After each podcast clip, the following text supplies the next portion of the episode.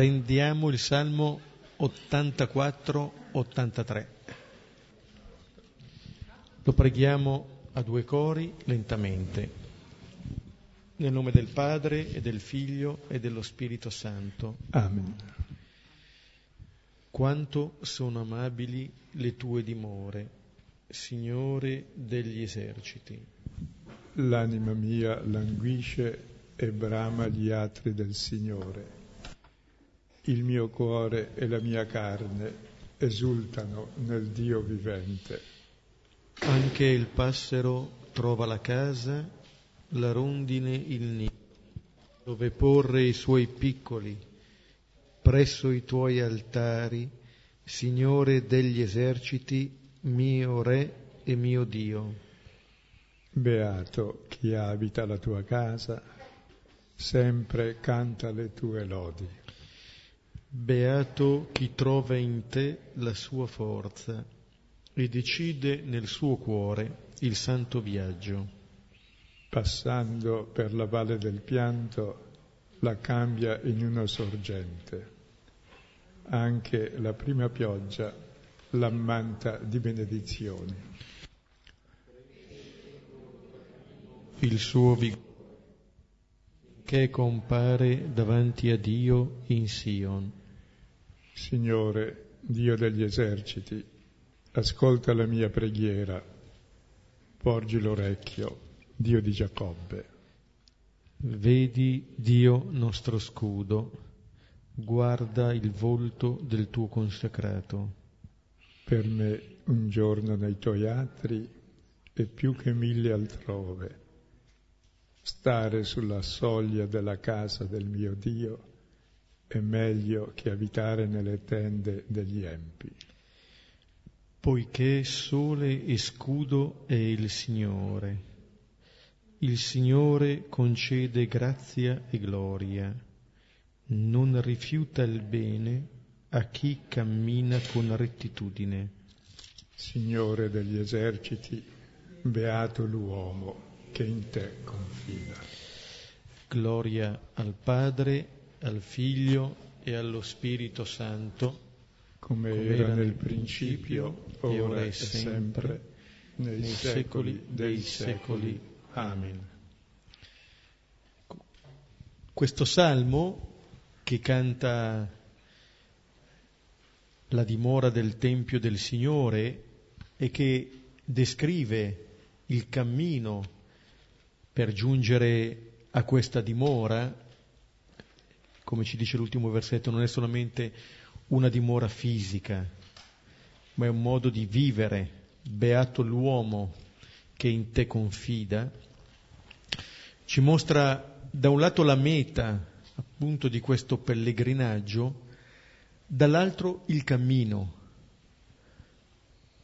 Cioè si arriva a questa meta, si arriva a un, a un tipo di rapporto con il Signore quindi poi anche un rapporto con gli altri, mediante un cammino, un cammino costellato di beatitudini, da un lato, beato chi abita la tua casa, beato chi trova in te la sua forza, beato l'uomo che in te confida.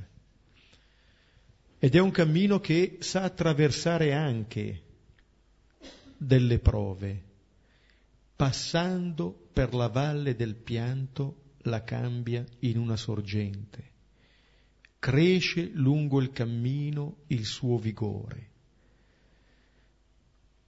Ecco, arrivare a questo tempio, arrivare a questo tipo di rapporto con il Signore, significa anche saper attraversare quello che è il cammino, ogni tipo di cammino, ogni tipo di percorso.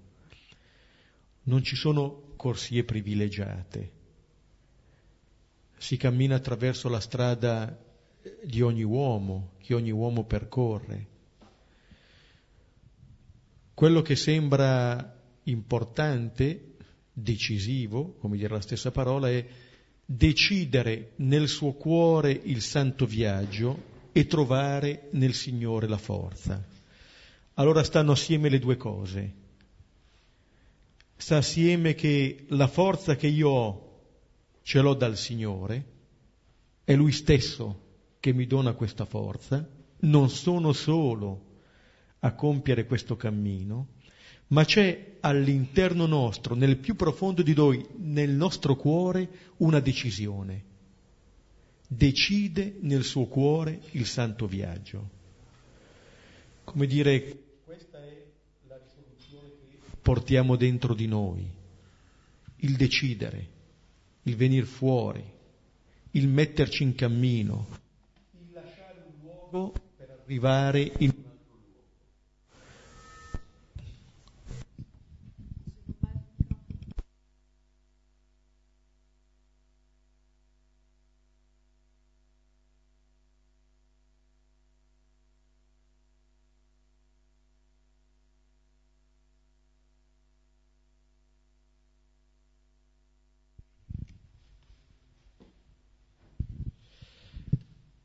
da un lato avere chiaro che c'è un cammino da percorrere, dall'altro questa decisione del cuore e il saper trovare la forza nel, nel Signore. Non sono due cose che si oppongono, la mia decisione e la forza del Signore. Anzi, quando queste due realtà sono messe in sintonia, si ha una comunione piena con il Signore.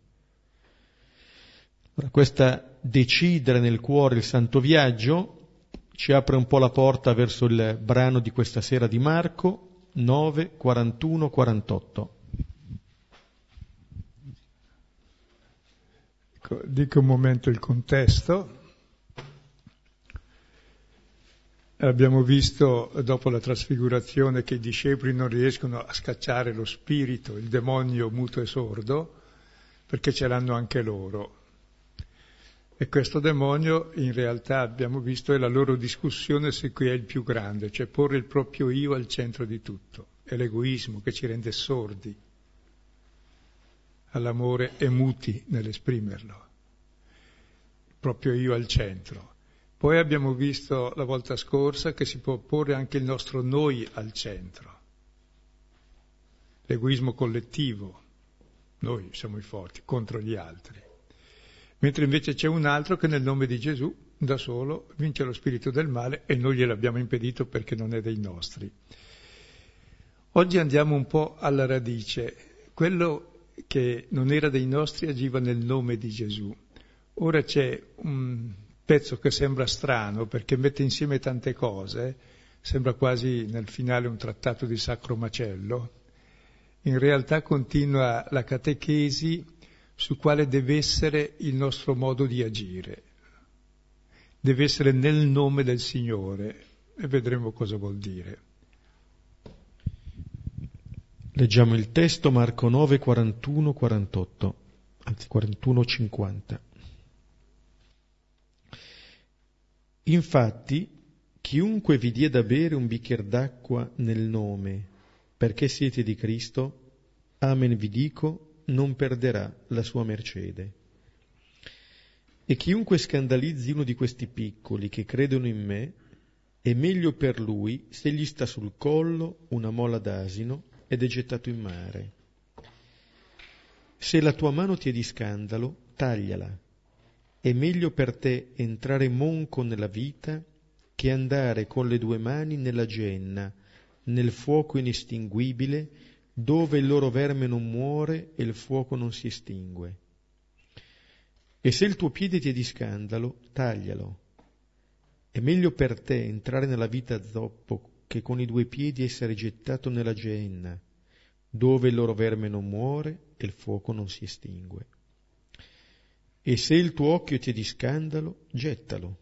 È meglio per te entrare con un occhio solo nel regno di Dio, che con due occhi essere gettato nella genna, dove il loro verme non muore e il fuoco non si estingue. Poiché ciascuno sarà salato col fuoco. Buono è il sale, ma se il sale diventa insulso, con che cosa lo condirete? Continuate ad avere in voi stessi sale e a vivere in pace tra voi. Ecco, è un brano truculento, no? A prima vista dice di legare una macina da mola al collo, buttarlo nel mare, tagliare mani, piedi, cavare occhi, buttar nella genna. Ecco, in realtà è un brano molto splendido, che tratta diversi temi e sono collegati così. La volta scorsa si parlava di quello che nel tuo nome scaccia i demoni. E ora Gesù eh, dice il vero demonio da scacciare qual è? Chi dà da bere un bicchiere d'acqua nel mio nome non perde la sua ricompensa. Cioè il gesto minimo fatto per amore è eterno. Il contrario del servizio di amore è lo scandalo, quindi guai allo scandalo è il secondo tema. E poi, oltre allo scandalo che possiamo dare agli altri, c'è qualcosa che scandalizza me, la mia mano, mia d'inciampo, vedremo, il mio piede, il mio occhio, devo cavar via tutto ciò che mi è d'inciampo, se no butto via la mia vita. Quindi devo tollerare gli scandali che fanno gli altri, non posso bucciare gli altri, ma togliere in me tutto ciò che mi schiavizza è il cammino della vita. Quindi è tutto quel lavoro di potatura per avere quel sale, quella sapienza che, si, che ci fa vivere in pace gli uni gli altri. Quindi, e tra l'altro è molto bello perché è, è tutta una cascata incastro di, di agganci di fibule verbali, cioè lo stesso nome che viene fuori lo ripete all'inizio, poi con quello con cui finisce il successivo, comincia il successivo e avanti così a cascata. Così è facile ricordarlo. Ma l'insieme tutto unitario parte proprio nel nome delle nostre azioni, prima di servizio, poi del contrario del servizio e poi nel rapporto con noi.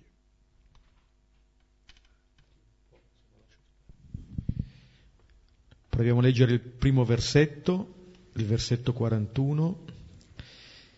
Infatti chiunque vi dia da bere un bicchiere d'acqua nel nome, perché siete di Cristo, amen vi dico, non perderà la sua mercede. Ecco, Gesù riprende, a, meglio, continua a parlare dopo che ha istruito i suoi che avevano impedito ad una persona di far del bene, qualcuno che scacciava i demoni nel nome di Gesù, con un chiunque.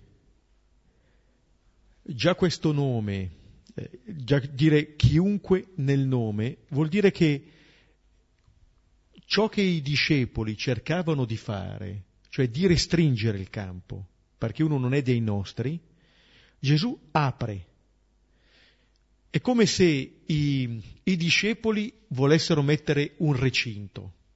Noi siamo dentro, gli altri fu- sono fuori. Gesù invece dice qual è la logica che c'è dietro il nome. Allora, secondo questa logica, chiunque farà un gesto di questo tipo non perderà la sua ricompensa. E dicendo chiunque vuol dire anche quella persona che magari tu non aspetti. Quasi a dire, vedi di non circoscrivere la realtà a quello che tu pensi della realtà, di non chiudere le possibilità a delle persone, perché tu non le, non le ritieni capaci, perché tu non ti aspetti che quelle persone facciano quello. E quello che dice eh, qui Gesù, vi dia da bere un bicchiere d'acqua, quasi fa, eh, ci fa sussultare perché prima si parlava di scacciare demoni, adesso chiunque vi darà un bicchiere d'acqua. Che cosa c'è da un lato di più semplice, dall'altro di così gratuito? perché l'acqua la prende, anche lui la riceve e te la dà, nelle più piccole cose. Vuol dire, c'è uno sguardo da parte del Signore sulla realtà, anche sui gesti che possiamo compiere, che ci rendono questa realtà nuova, se la sappiamo ascoltare, se la sappiamo guardare. E praticamente questo accostamento tra scacciare i demoni e dare un bicchiere d'acqua è interessantissimo. È più facile fare cose grandi, che poi non riusciamo a fare, che quelle piccole che invece riusciamo a fare. E l'amore nelle cose piccole si rivela anche di più, perché più o meno le cose grandi le facciamo tutte, se occorre, se non altro si fa bella figura. Ma quelle piccole indicano veramente l'amore. e non perdi la ricompensa. La ricompensa qual è? È quella del nome. Il nome del figlio che ama tutti i fratelli, è quello il nome che dà la vita. C'è il nome dell'amore per tutti. Nel nome del figlio siamo fratelli. Se non agisco nel nome del figlio, agisco nel mio nome, mi separo dagli altri. O nel nostro nome, facciamo il nostro partito, il nostro movimento contro gli altri. Invece nel nome del figlio siamo tutti fratelli, quindi per amore basta. Senza secondo fine. E voi pensate che l'azione è importantissima perché si può fare la stessa azione con molte intenzioni. Se allevi un bambino per poi tirar fuori organi d'espianto non è grande amore. Se lo allevi per farne uno schiavo non è grande amore. Se lo allevi per filantropia sarai filantropo, so io. Infatti. Se lo allevi perché è tuo figlio è una cosa diversa e perché lo ami. Cioè, e cambia la qualità di vita, il nome, ciò per cui si fa la cosa. È come la direzione che dai alla freccia, in fondo, no? Colpisce un bersaglio o l'altro. E la vita è data dall'amore e non da altro. Ed è bello che ponga come libertà assoluta che non perde la ricompensa il gesto minimo che fa entrare nella vita, che è accessibile a tutti.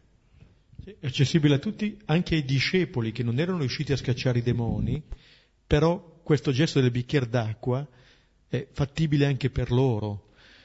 Allora quello che importa non è tanto il tipo d'azione che faccio, ma quanto amore metto nella cosa che faccio. Quello cambia di significato, perché avrebbero potuto anche scacciare i demoni, ma forse avrebbero rischiato di creare delle dipendenze nelle persone. Fare questo gesto, anche piccolo, nel nome, vuol dire che mi sta a cuore la sete dell'altro. Vuol dire che vivo da figlio, ma voglio far vivere da figlio anche l'altra persona, come se fosse un mio fratello. Allora il bicchiere che do, lo do per condividere qualcosa che io ho, ma che accetto di non essere io il padrone di questa cosa. E allora l'altro deve dipendere da me e dovrà venire da me sempre. Questo sarebbe un legare a sé l'altra persona, renderla dipendente, cominciare di fatto con un dare un bene, ma in realtà con questo bene posso cominciare un rapporto negativo con quella persona. Il fatto che si dia questo bicchiere nel nome e non nel proprio nome dice la bontà dell'intenzione con cui si compie questo gesto. È come se Gesù invitasse ad aprire gli occhi su quella gratuità che c'è al di sotto, che c'è dentro tanti gesti e che parlano di Lui, che parlano della vita del figlio, che parlano della nostra possibilità di instaurare relazioni libere e liberanti con le altre persone. Questo perché siete di Cristo. Eh, pensavo a tutte le opere pie che hanno la grande quadreria o le lapidi di chi ha fatto il bene, che lo fanno per avere la lapide. No, eh, vabbè. È, è un'altra la ricompensa che avere una lapide. Quando appunto in Matteo 25 sarà il giudizio, i giusti diranno, Signore, quando mai? Cioè non ci si accorge neanche, come dire, si entra in una logica che è una logica soprannaturale, ma che diventa naturale per coloro che la compiono. E allora non ci si accorge neanche, mentre il Signore si accorge, si accorge del bicchiere d'acqua che viene dato. E questo ci spiazza anche un po' perché forse noi diciamo, ah sì, dovrei fare questo, sì, ma questi hanno fatto questo, io. Un bicchiere d'acqua. Non è un modo di dire. Se qui Gesù dice Chiunque vi dia da bere un bicchiere d'acqua nel nome, amen vi dico, non perderà la sua ricompensa, vuol dire che dentro questo gesto c'è davvero qualcosa di grande, di molto grande. E dall'altra parte ci dice anche che appunto per coloro che sono di Cristo basta un bicchiere d'acqua, non è che debbano aspettarsi chissà quali, quali cose, basta l'acqua che calma la sete. Possiamo vedere il versetto 42. E chiunque scandalizzi uno di questi piccoli che credono in me, è meglio per lui se gli sta sul collo una mola d'asino ed è gettato in mare. Ecco, qui Gesù comincia a parlare dello scandalo e in questo caso dello scandalo verso i piccoli. Anche qui chiunque scandalizzi, come dire, chiunque dà da bere nel nome compie un gesto che non perde la ricompensa. E qui chiunque. Allora dietro questo chiunque si apre un'altra possibilità di essere d'inciampo nel cammino di fede. Questo indica lo scandalo. Verso chi? I piccoli che credono in me. Ecco, questi piccoli che credono in Gesù, che credono in Lui, che credono nel Figlio, sono al centro dell'attenzione di Gesù.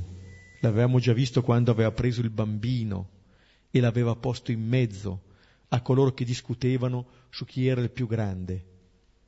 Quel ribaltamento della logica, come se davvero lo scandalo fosse quello di pensare secondo gli uomini e non secondo Dio, come aveva detto a Pietro. Ecco, e questa è una questione seria. Cioè, essere di scandalo a questi piccoli è qualcosa davvero di grave.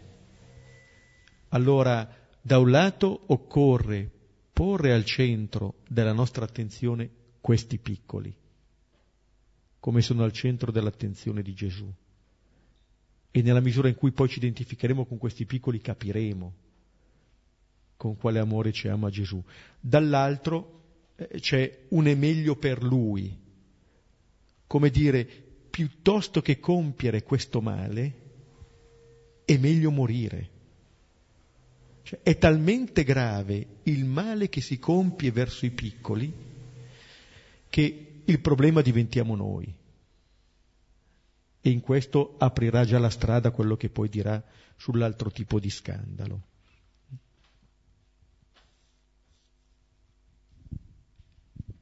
E quindi il problema non è quello che chi fa gli scandali li ammazziamo o strappiamo la zizzania, se no questo è il vero scandalo.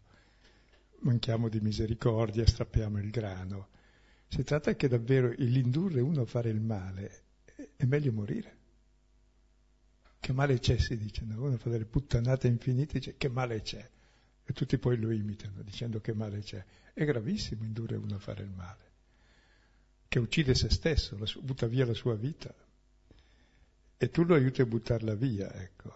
Quindi gli scandali avvengono, è inevitabile che ci siano e bisogna accettare che ci siano, cioè non li elimina, ma chi li fa, stiamo attenti a non farli, dice. E adesso parla appunto di cosa dobbiamo fare noi con noi stessi. Mi viene in mente proprio questa attenzione, no? che addirittura spinge Paolo, se leggete la prima lettera ai Corinzi al capitolo ottavo, dove non solo non fa il male per non creare scandalo, ma si astiene anche dalle cose che, sarebbe, che sarebbero in suo diritto fare, pur di non creare scandalo verso i più piccoli. Come dire, è talmente importante che questi piccoli che credono in Gesù possano continuare il loro cammino, che allora è meglio che mi astenga anche dalle cose di cui ho diritto, perché loro non si scandalizzino. Cioè non solo non faccio il male, ma evito anche di fare delle cose che potrei fare, purché loro non si scandalizzino. È veramente un'attenzione, mentre abbiamo visto le discussioni tra i discepoli e poi tra i discepoli e l'altra persona, che tendono a discriminare l'altra persona, Gesù sta riportando al centro l'altra persona e in particolare i piccoli. E da notare anche l'associazione, i piccoli che credono in me. Non hanno nessun altro sostegno se non il Signore. Versetti 43-44. Se la tua mano ti è di scandalo, tagliala.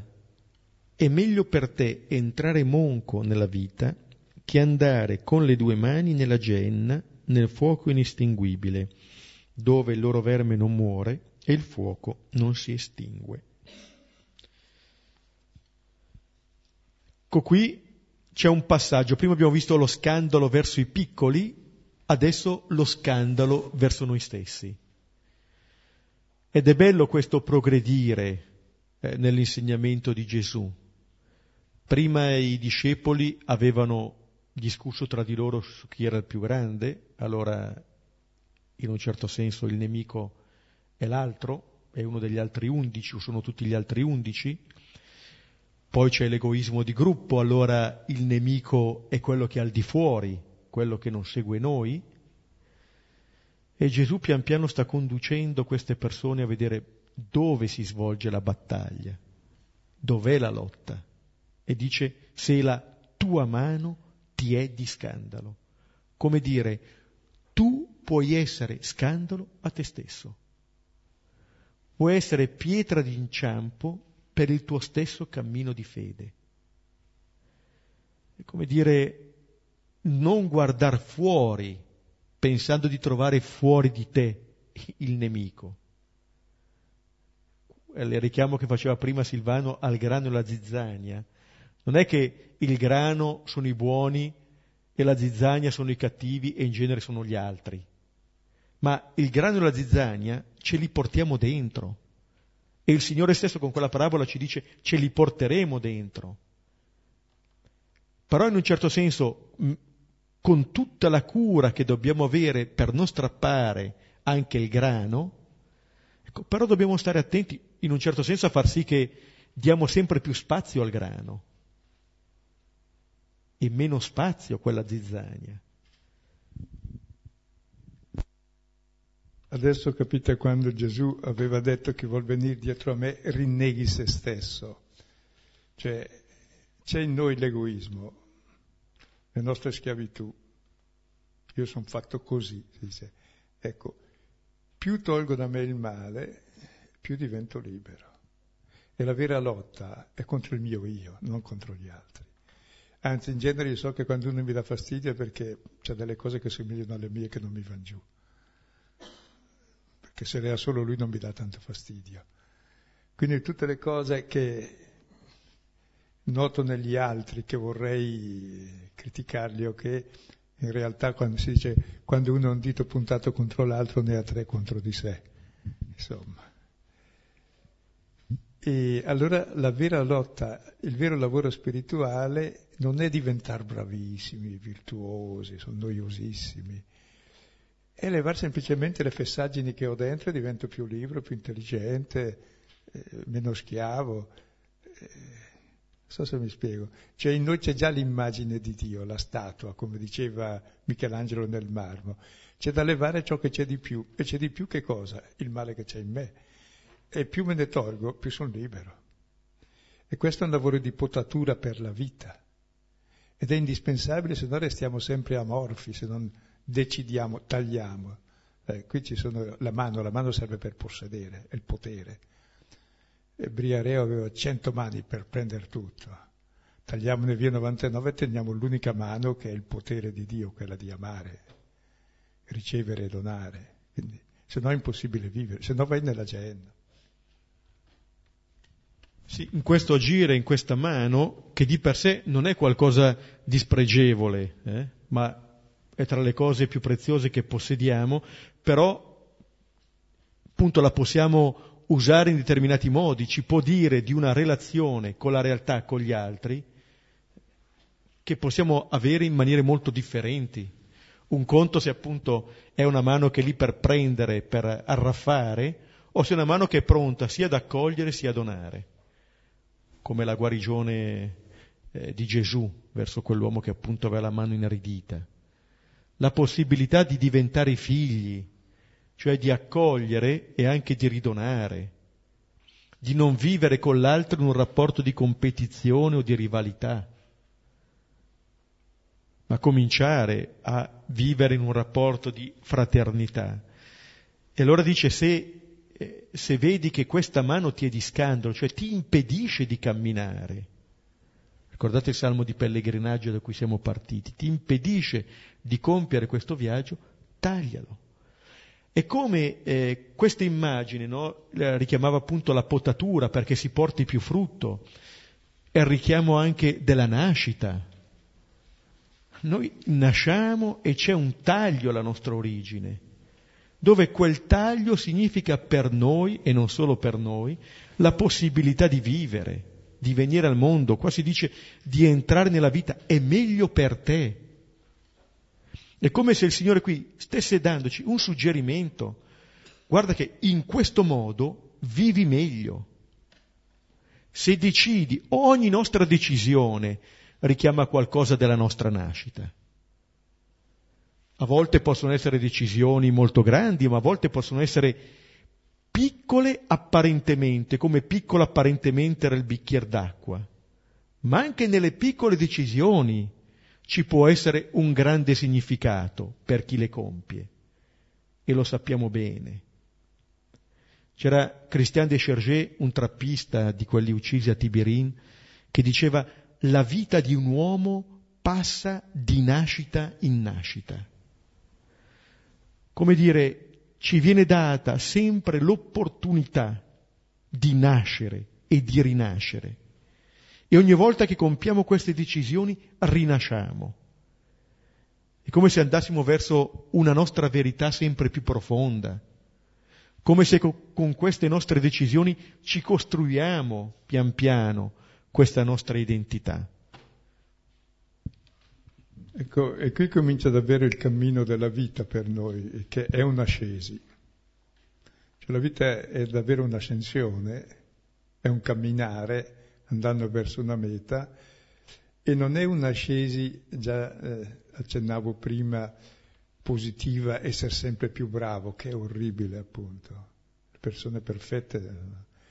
E invece no, togliere tutto ciò che disturba me e tutto ciò che è negativo, il male che è in me. Questa è la vera lotta della vita che ci rende veramente sereni, liberi, capaci di accogliere e vivi se no buttiamo via la vita nella geenna. E dietro questa immagine penso che si possa cogliere anche la prospettiva positiva del Signore, perché se vedete, adesso per la mano, poi sarà per, piedi, per il piede e per l'occhio, prende sempre organi doppi. E non dice se le tue mani ti sono di scandalo, se i tuoi occhi ti sono di scandalo. È ottimista il Signore ne prende uno se il tuo piede, se la tua mano, se il tuo occhio.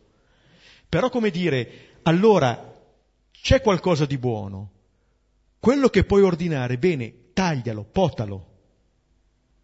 Perché tu possa vivere di più, perché tu possa vivere meglio, perché davvero tu possa entrare nella vita. Questo è un modo con cui il Signore ci chiede di aver fiducia. A noi magari appunto della potatura spaventa, perché dice c'è qualcosa che si lascia indietro, però c'è un taglio che serve la vita e se non si compie non serviamo la vita, viene meno qualcosa. Avete mai notato che angoscia tremende quando non si riesce a compiere un taglio che si deve fare? Si è sempre lì sospesi nel vuoto e non si vive. Sì, sì. Si va avanti, si va avanti e si possono eh, eh, rinviare anche alcune decisioni, eccetera, con l'illusione, come dire, di essere liberi. In realtà liberi non, non lo diventiamo, non nasciamo di nuovo. Come dire, rimandiamo sempre. Non ci fidiamo che dietro questa potatura ci sia davvero il nuovo germoglio, cosa che invece il Signore eh, ci invita a fare e dic- dicendocelo esplicitamente, è meglio per te, è meglio per te. È il passo in più che puoi fare.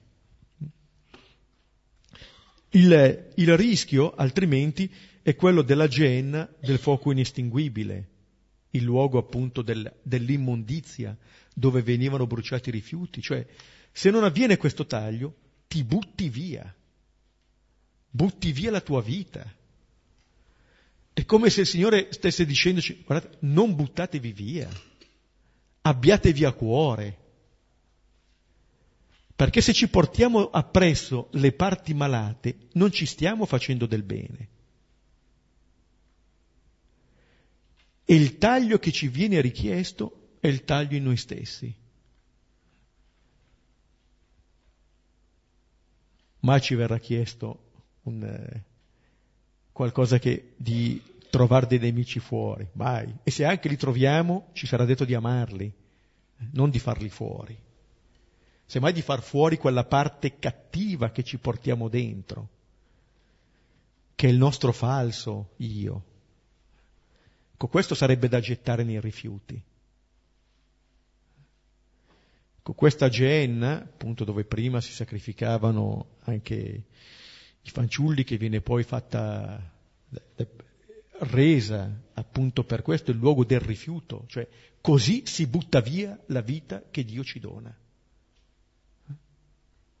E invece c'è una possibilità, una vita per noi, una vita per altri.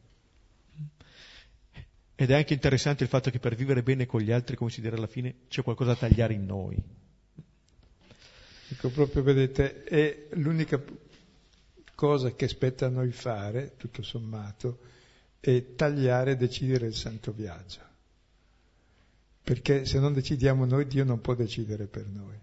Poi dopo lui c'è e ci dice stai tranquillo per la vita e sappiamo anche noi che tutte le decisioni prese sono state fruttifere, se no non le prendeva, se no beh, si fanno errori, ma gli errori sono più le decisioni non prese nella vita.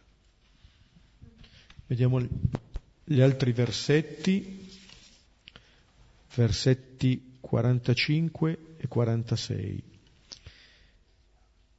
E se il tuo piede ti è di scandalo, taglialo è meglio per te entrare nella vita zoppo che con i due piedi essere gettato nella genna, dove il loro verme non muore e il fuoco non si estingue.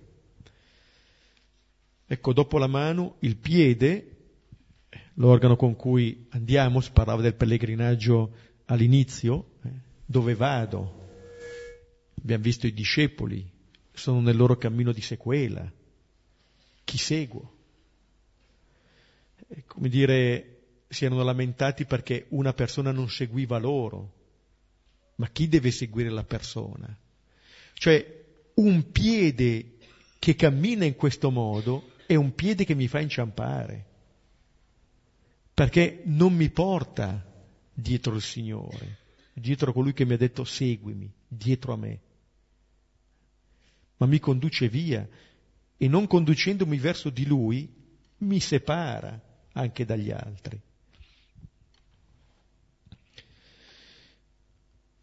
Andiamo avanti.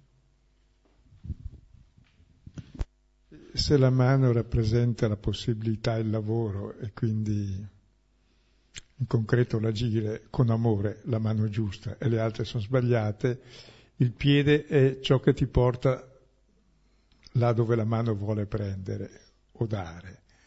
E il piede rappresenta la speranza, la mano l'amore è, che, se, che è nei fatti, il piede invece è il cammino che ti porta là. E noi siamo dei mille piedi che vanno da tutte le parti seguendo le nostre paure. Possiamo tagliare via qualche zampetta e tenere quelle giuste che ci fanno camminare.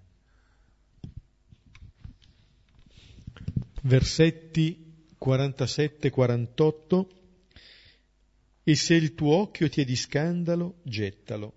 È meglio per te entrare con un solo occhio nel regno di Dio che con due occhi essere gettato nella genna dove il loro verme non muore e il fuoco non si estingue. Ecco, dopo la mano e il piede, l'occhio, il modo con cui noi guardiamo, ecco, è il modo con cui guardiamo la realtà, il modo con cui noi guardiamo gli altri, ecco, che tipo di relazioni. Ci può essere uno sguardo padronale nei confronti della realtà degli altri, o ci può essere lo sguardo di chi sa contemplare, di chi, come lo sguardo del creatore sulla creazione, si meraviglia della bellezza e della bontà del creato. ecco il modo con cui noi ci poniamo di fronte alle cose, come le guardo. Se le guardo ritenendo di essere io il centro o se le guardo riconoscendo la, la loro realtà alle cose e agli altri. Allora in fondo l'occhio è ciò che muove il piede e poi determina ciò che farai con la mano. E l'occhio è il cuore, cioè cosa ti sta a cuore, cosa c'hai dentro, l'egoismo o l'amore che ti muove. Ecco, l'amore conosce quel piede che è la speranza e quella mano che è, che è appunto la carità, l'agire con amore mentre l'egoismo conosce infinite altre strade di imbroglio, infinite altre mani per possedere. Quindi cavati tutti, ecco Argo è il cane che c'era qui, era quel cane che aveva cento occhi, ecco. Cavar via tutti i 99 che ti fanno vedere solo il tuo interesse in tutte le persone, in tutte le cose, quindi rovinare tutto, oppure vedere nell'altro il fratello, il figlio di Dio, il tuo simile, e avere l'occhio di Dio sulla creazione che serve appunto per volerci bene, non per ammazzarci. Capite che allora, eh, sì. Appunto mi viene in mente il proposito di vedere a partire dal nostro essere figlio anche l'altro, anche eh, la, mentre prima si diceva entrare nella vita, entrare nella vita, adesso entrare nel regno di Dio, come dire, sono le due cose. Nella misura in cui io entro in questa vita come figlio, davvero entro nel regno di Dio, perché il regno di Dio non è qualcosa, come dire, che non ha a che fare con questa vita, ma è la possibilità di vivere già questa vita davvero come un figlio del padre e come un fratello delle altre persone. Già da qui. È come dire, questa possibilità che Gesù offre, ce la offre già a partire da qui. È una vita che è possibile per chi si fida, per chi vuole essere figlio in lui che è figlio. C'è data questa possibilità. Infatti mi sembra che anche il richiamo alle mani, ai piedi, agli occhi, cioè a delle parti di noi concrete, con cui ci relazioniamo agli altri, con cui facciamo le cose, con cui camminiamo.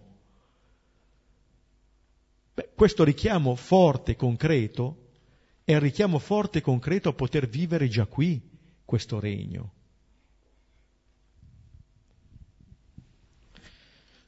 Vediamo gli ultimi due versetti. Poiché ciascuno sarà salato col fuoco. Buono è il sale, ma se il sale diventa insulso, con che cosa lo condirete? Continuate ad avere in voi stessi sale e a vivere in pace tra voi. Ecco, qui c'è un legame, appunto come si ricordava prima, al versetto 48 si parlava di fuoco, adesso si parla di fuoco e si introduce questo sale. Era usato per cospargere le vittime che si sacrificavano eh, in offerta a Dio, secondo le, il libro del Levitico, ma è come dire, si passa attraverso anche queste prove, cioè le cose che si sono dette, a proposito della mano, del piede, dell'occhio, è come se ci purificassero, ci rendessero puri, ci rendessero davvero figli come il Signore ci vuole generare.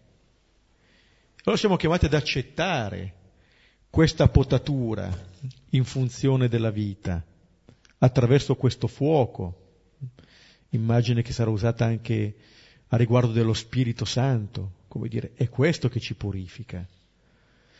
Man mano accettiamo in noi l'azione di questo Spirito, vediamo che brucerà quelle parti inautentiche di noi e lascerà quelle sane, quelle che in noi produrranno vita.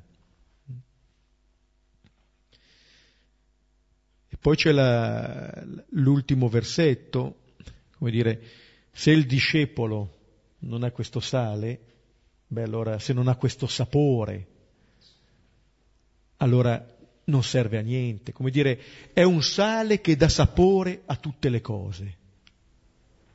Non è che si dica qui che si diventa tutto un sale, no. Il sale dà sapore alle cose. mettere il sapore nelle cose che facciamo. Allora possiamo ritornare al gesto da cui siamo partiti del bicchiere d'acqua, ma allora anche quello acquista tutto il suo sapore e acquista per certi aspetti anche tutta la sua sapienza. Il sale è appunto sapore e sapienza e che rende commestibile tutto e è esattamente la capacità di agire nel nome del figlio, cioè considerare di essere figli e fratelli, e poi la capacità, questa è la vera sapienza, di togliere tutto ciò che non è utile. C'è tutto il cammino della vita e togliere tutto ciò che non serve. Allora sei tu, tutto ciò che ti nuoce. Allora sei più grande di quel che pensi, sei figlio di Dio, togliendo tutto ciò che ti nuoce. Quindi la vera sapienza è questa capacità di discernere il bene dal male, il male so che ce l'ho, è in me tutto quello che mi dà fastidio negli altri, invece di prendermi con gli altri tolgo da me quello che posso. Eh, e allora non perdo il sale. E allora se non perdo il sale, eh, perché se perdi que- questa sapienza, eh, te la prenderai con tutti ma non avrai mai la sapienza. E se invece hai questo sale, cominciava il capitolo con i discepoli che litigavano tra di loro, avrete pace tra voi. Sembra appunto che questa, il frutto di questa sapienza è la possibilità della fraternità, quella che sembrava impossibile, e dice continuate ad avere in voi stessi sale, c'è, ecco date spazio a questo, e allora a vivere in pace fra voi. Ed è così, cioè se siamo in pace con noi stessi, è più facile essere in pace con gli altri. Anzi, il fatto che non siamo in pace con gli altri è perché probabilmente non siamo in pace con noi stessi, ma allora risulta sempre più facile scaricare all'esterno il nostro malessere. Allora Gesù ci invita invece no, ad avere questo sale, a continuare ad avere in noi questo sale, questa sapienza, questo sapore della vita. E allora ci sarà data questa possibilità. Giustamente richiamava all'inizio del capitolo la discussione, perché uno può dire, e a vivere in pace tra voi, sembra una cosa quasi ovvia. No, no, non è assolutamente ovvia. Perché in questo stesso capitolo l'Evangelista ci ha ricordato che questa pace tra voi non è ovvia. Ma Gesù ha fatto vedere dov'è la possibilità per vivere questo, questa riconciliazione, questa pace fra di noi. Possiamo fermarci qui, rivedere il brano e condividere. Alzando la mano così porto il microfono.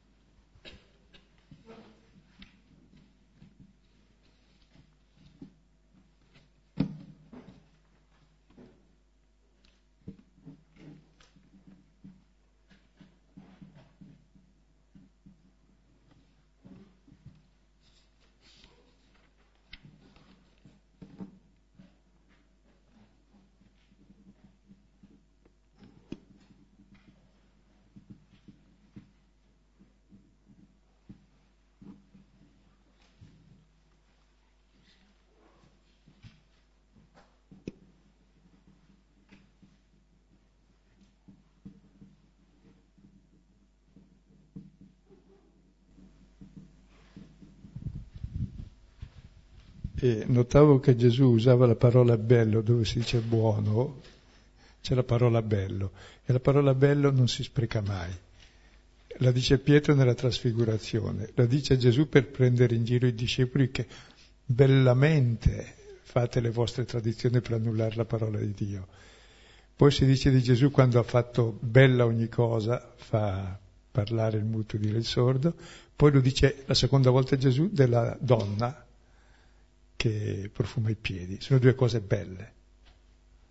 Questo sale, che sarà poi il, eh, profumare i piedi di Gesù. Sono due cose belle, cioè quella di avere la sapienza dell'amore in fondo. Tutte le altre sono brutte.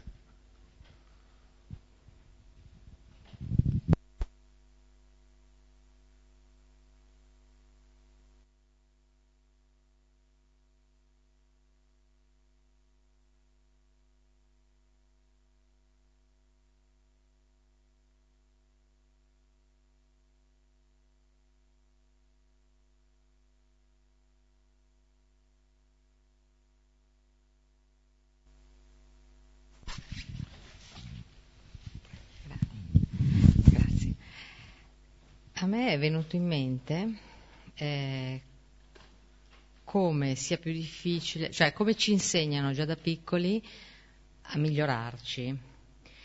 E quindi tendiamo a vedere il bene, vogliamo raggiungere il bene, invidiamo il bene degli altri quando lo vediamo più grande del nostro, perlomeno questa è la, la modalità un po' che, che, anche noi genitori insegniamo ai bambini in qualche modo, i professori insegnano nelle scuole, cioè cercare sempre di fare il meglio. E facendo così, in effetti, magari uno capisce cos'è il bene, ma non si accorge appunto del male che, che c'è che c'è in lui, lo vede negli altri e come dicevi tu probabilmente gli dà fastidio perché in qualche modo è il suo male, ma, in, ma lo riconosce negli altri e non in se stesso. E quindi mi sembra molto bello questo tentativo di smetterla di fare del bene, cioè di fare del bene, di, di fare il bene nel senso massimo, ma di cercare al massimo di estirpare il male che c'è in noi. E questo mi sembra, da un lato, anche più semplice da raggiungere potenzialmente, perché se noi riconosciamo il nostro male eh, e non ci piace negli altri, in qualche modo dovremmo essere invitati a, a, levarlo in noi, appunto. Invece il bene supremo sembra quasi sempre una scalata impossibile, fatti così, cioè, insomma, che a un certo punto uno si lascia dare. E quindi mi è sembrato molto bello, liberatorio, ecco, come discorso. Grazie.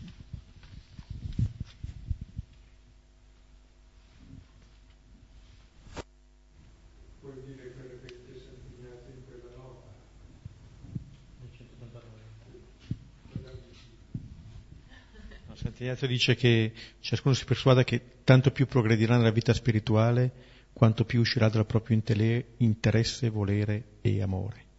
Questo è, la, è l'esodo a cui chiama per, per progredire, quanto più uscirà sì, per, per essere della propria.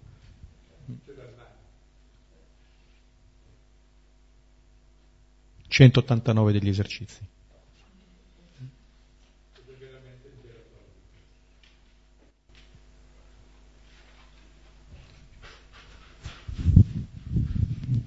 Dunque, a me ha colpito molto la lettura, la, quella iniziale proprio, perché non mi diceva niente, come, se, come quasi sempre devo dire, no?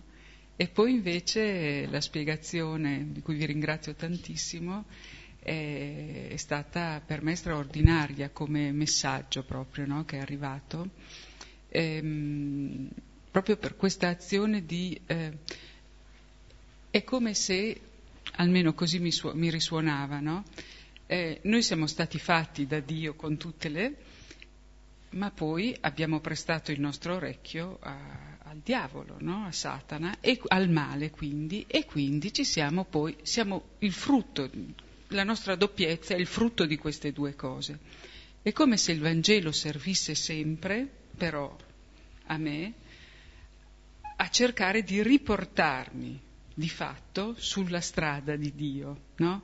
Come eliminare l'egoismo, che poi in fondo è quello, l'invidia e l'egoismo che eh, ci è arrivato in quella maniera. Ed è un brano veramente bellissimo questo, proprio... Eh, sembrava truculento, no? E invece appunto la separazione, molto spesso il prezzo appunto delle separazioni, che comincia appunto col taglio del cordone ombelicale, no? Ma è, è tutto eh, salvifico sempre, no? perché altrimenti se tu rimani sempre in quella condizione lì eh, è vero che ti porta alla morte. No? Pensiamo anche ai casi di patologia no? affettiva, eh, sono proprio queste cose qui, queste separazioni che non avvengono mai. E, e, quindi è, come sempre è un, un buon filtro per guardare la realtà, la parola. No? Sì. Poi è astuto a... l'autore a mettere giù, chiudilo tu adesso se no, a metterlo giù truculento, perché a noi sembra davvero truculento cavare il nostro egoismo, e invece è liberatorio. Cioè, anche il fatto che la lettura ti sembri truculenta, poi quando la capisci dici, oh, come si respira essere così? Ecco, è come quando si decide, sembra una cosa, poi respiri.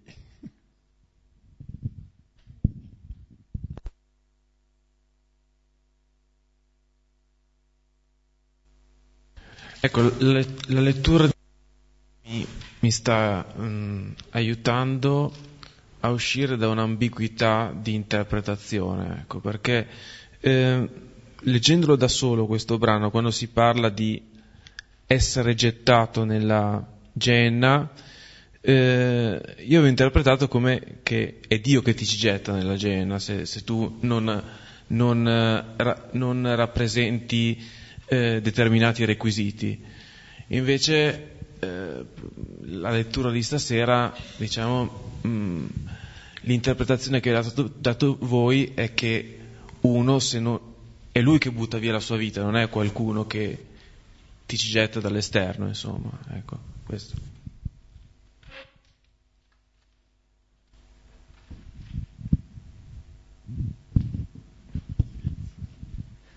Io volevo dire che me lo sono anche appuntato mentre adesso non lo vedo più perché non ho gli occhiali.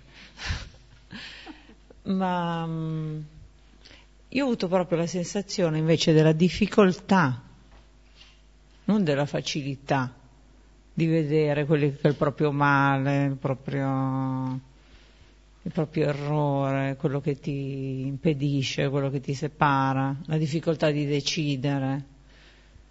Perché perlomeno per me è difficoltà, non lo vedo come cosa facile. Poi leggere in, que- leggere in, questo modo, interpretare in modo diverso, dici beh allora forse ci posso riuscire, però mi sembra difficilissimo, anche, se, anche perché se non lo fosse non saremmo qui a parlarne, perlomeno io lo sento proprio, non, riuscire, mm, riuscire a, a prendere delle decisioni, se fosse facile vuol dire che uno avrebbe chiaro dentro di sé quello che è meglio o quello che è peggio.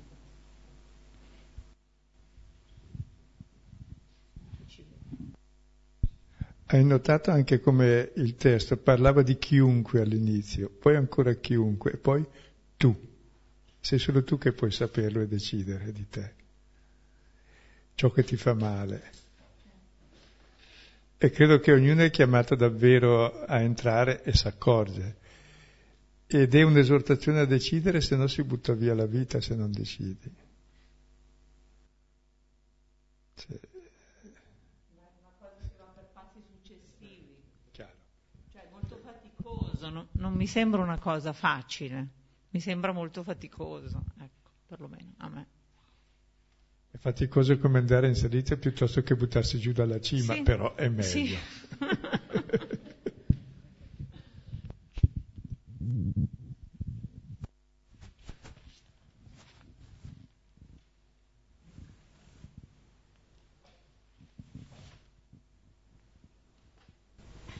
io mi raccordo con la signora per quanto riguarda le difficoltà. Eh, c'è una cosa che ho sentito che effettivamente rinunci- cioè, fare quel tipo di rinuncia ti rende più libero, però nello stesso tempo sento come se perdessi me stesso, quello che voglio, quello, perché nella vita è sempre una competizione. Uno magari vuole un determinato posto di lavoro perché magari piace quel, quel, un determinato interesse, oppure non lo so, Mm, può essere ora una cosa più banale che sia una macchina o qualcos'altro. Però è vero se uno non ha come obiettivi queste cose è più libero, si sente, non ha paura di perdere nulla. Però dall'altro canto ho paura di perdere me stesso.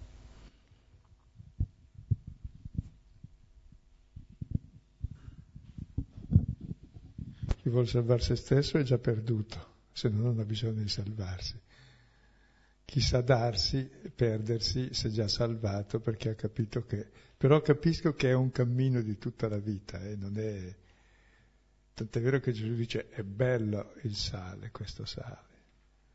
Le cose belle è come Dio le ha pensate dall'inizio e come si arriva, ma l'importante è vedere che è bello, avere questa sapienza di togliere tutto ciò che mi nuoce e mi impedisce la vita.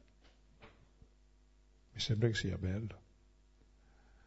Poi se una cosa è bella eh, ci arriverò, ma se invece è brutta, eh no. Eh. Mentre il nemico ti fa apparire brutto e difficile, ciò che in realtà è molto più difficile è vivere nell'angoscia, nell'indecisione, nel male. Lo sperimentiamo tutti, però è così. Se però comprendiamo che il bello sta di là, più o meno cominciamo anche a invertire tendenze e c'è il cammino, eh, dove cresce il vigore durante il cammino stesso. Ecco. C'è un incoraggiamento.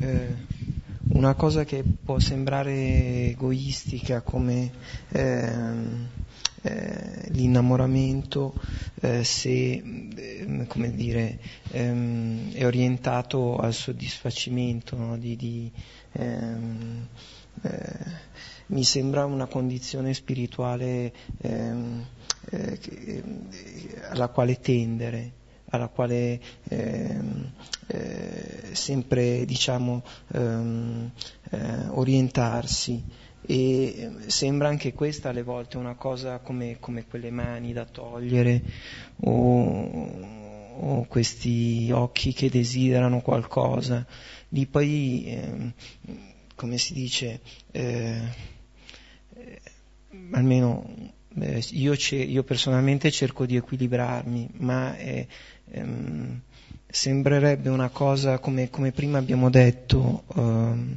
ehm, che, che eh, cioè, mh, alle volte qualcosa sembra rimandare no? e dobbiamo prendere delle decisioni. Se siamo in quello stato, eh, alle volte sembra che già vada bene.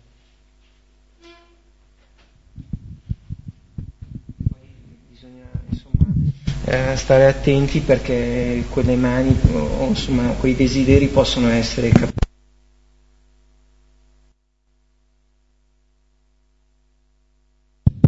Credo che alla fine il testo sia abbastanza chiaro e ognuno si accorge, almeno e mi accorgo immediatamente qual è lo spirito che parla in me, credo che non ci vuoi poi molto, cioè l'egoismo lo riconosco, è così abituale che e capisco che più me ne libero meglio è per me e per gli altri. Poi è una cosa molto semplice.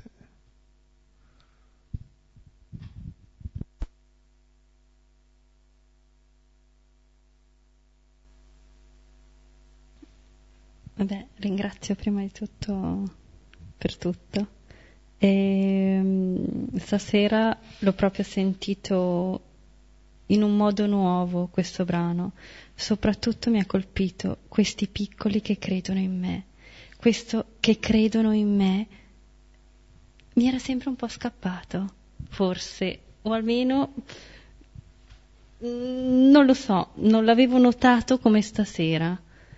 E mm, mi soffermavo su questi piccoli e pensavo sempre ai bambini. E stasera invece ho pensato questi piccoli che credono in me. Ho pensato che potevamo essere tutti, ma tutte le persone soprattutto che ci stanno di fianco. Quando uno inizia un cammino e all'inizio di questo cammino è sempre piccolo. Non lo so. È mi ha risuonato tanto questa, questa visione diversa di questi piccoli che credono in me e volevo condividerla.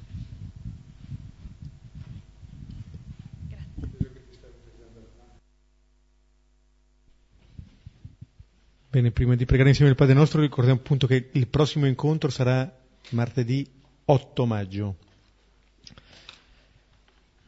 Padre nostro che sei nei cieli, sia santificato il tuo nome venga il tuo regno, sia fatta la tua volontà, come in cielo così in terra. Daci oggi il nostro pane quotidiano e rimetti a noi i nostri debiti, come noi li rimettiamo ai nostri debitori, e non abbandonarci nella tentazione, ma liberaci dal male. Nel nome del Padre, del Figlio e dello Spirito Santo. Amen. Buonanotte.